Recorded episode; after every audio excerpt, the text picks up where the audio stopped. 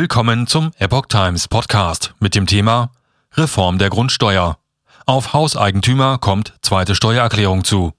Ein Artikel von Epoch Times vom 12. Februar 2022.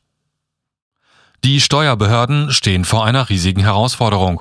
Fast 36 Millionen Grundstücke müssen für eine Steuerreform neu bewertet werden. Für Hausbesitzer bedeutet das in den nächsten Monaten Arbeit. Für viele Hausbesitzer dürfte das überraschend kommen. Im Sommer steht für sie eine zweite Steuererklärung an.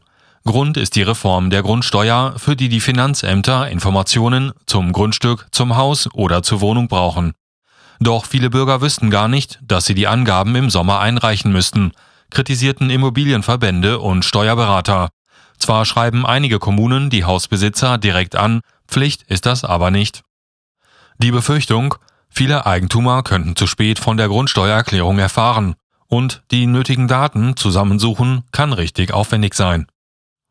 Grundsteuer wichtige Einnahmequelle. Für die Kommunen ist die Grundsteuer eine der wichtigsten Einnahmequellen. Sie deckte vor der Corona-Krise etwa 15 Prozent ihrer Steuereinnahmen, aus denen dann etwa Straßen, Schwimmbäder oder Theater bezahlt werden. Es ist eine jährliche Steuer auf den Besitz von Grundstücken und Gebäuden. Doch ein Vermieter kann sie über die Nebenkostenabrechnung auf die Mieter umlegen. Bei den meisten Wohnungseigentümern geht es um einige hundert Euro im Jahr, bei Eigentümern von Miethäusern dagegen oft um vierstellige Beträge. Die Reform wurde bereits vor mehr als zwei Jahren beschlossen, nachdem das Bundesverfassungsgericht eine Neuregelung gefordert hatte. Denn zuletzt berechneten die Finanzämter den Wert einer Immobilie auf Grundlage völlig veralteter Daten, von 1935 in Ostdeutschland und von 1964 in Westdeutschland. Ab 2025 soll nun die neue Grundsteuerberechnung gelten. Vorher müssen fast 36 Millionen Grundstücke in Deutschland neu bewertet werden. Laut Finanzministerium stehen die Steuerbehörden vor einem ihrer größten Projekte in der deutschen Nachkriegsgeschichte. Auskunft über Grundstücke und Gebäude. Dafür müssen Hausbesitzer im Sommer Auskunft über ihre Grundstücke und Gebäude geben. Weil die Bundesländer unterschiedliche Berechnungsmodelle anwenden, sind mal mehr, mal weniger Angaben gefragt. Meist geht es um die Grundstücks- und Wohnfläche, die Art des Gebäudes, Baujahre und den sogenannten Bodenrichtwert. Der Präsident des Deutschen Steuerberaterverbands, Thorsten Lüth, erwartet ein riesiges Datenchaos. Er kritisiert, die Last der Informationsbeschaffung werde auf die Steuerpflichtigen und auf die Steuerberater abgewälzt. Es kann nicht sein, dass wir mühsam auf Datensuche gehen, während Behörden auf etlichen Datenschätzen sitzen. Auch der Eigentumsverband Haus und Grund erwartet einige Schwierigkeiten für seine Mitglieder. So müssen etwa die Bodenrichtwerte bei unabhängigen Gutachterausschüssen erfragt oder im Internet recherchiert werden. Größter Knackpunkt könnte aber das Baualter sein, sagt Sibylle Barend, die Steuerexpertin des Verbands.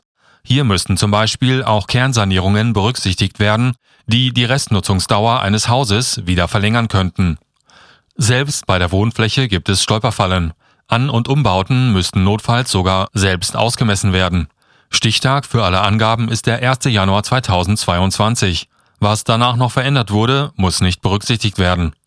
Generell sollten die Hausbesitzer rasch beginnen, die nötigen Daten aus Grundbüchern und teils aus Internetportalen zusammenzusuchen, meint Barend. Einreichen kann man die Grundsteuererklärung aber noch nicht. Das muss zwischen dem 1. Juli und dem 31. Oktober passieren und mit wenigen Ausnahmen ausschließlich online über die Steuerplattform Elster. Wenn man nicht rechtzeitig einreicht, könnten Verspätungszuschläge drohen. Lohnsteuerhilfevereine dürfen nicht beraten. Hilfe können sich die Hausbesitzer von ihren Steuerberatern oder Eigentümervertretungen wie Haus und Grund holen. Die Lohnsteuerhilfevereine dagegen dürfen in diesem Fall nicht beraten. Der Steuerberaterverband sieht sich vor einer Herkulesaufgabe. Würden sich alle Eigentümer an ihre Steuerberater wenden, könnten auf jeden Berater rund 400 Erklärungen zukommen, sagte Lüth. Das ist Wahnsinn. Dazu kämen die unterschiedlichen Normen in den Bundesländern. Das allein ist neben dem Tagesgeschäft kaum stemmbar, sagt er. Außerdem fielen die Arbeiten zur Grundsteuererklärung unmittelbar mit den Corona-Schlussrechnungen zusammen. Die Steuerberater beantragen derzeit auch etwa Überbrückungshilfen für von der Pandemie betroffene Firmen. Es wird ein Wettlauf gegen die Zeit, sagt Lüth voraus. Die Steuerberater fordern daher, dass Daten, die den Behörden bereits vorliegen, in einer digitalen Steuererklärung bereits vorausgefüllt werden. Davon allerdings seien die Behörden noch meilenweit entfernt. Die Finanzämter ermitteln aus den eingereichten Daten den sogenannten Grundsteuerwert, der allerdings nur eine Komponente bei der Berechnung der Grundsteuer ist. Wie viel am Ende fällig wird und ob sie mehr oder weniger zahlen müssen als bisher, erfahren die Eigentümer erst 2025. Denn das hängt entscheidend von den sogenannten Hebesätzen der Gemeinde ab. Diese Faktoren können in den rund 11.000 deutschen Gemeinden zwischen 0 und auch schon mal mehr als 1.000 Prozent liegen. Die Gemeinden sind zwar angehalten, ihre Einnahmen in etwa auf dem gleichen Niveau zu belassen, verpflichtet sind sie dazu jedoch nicht.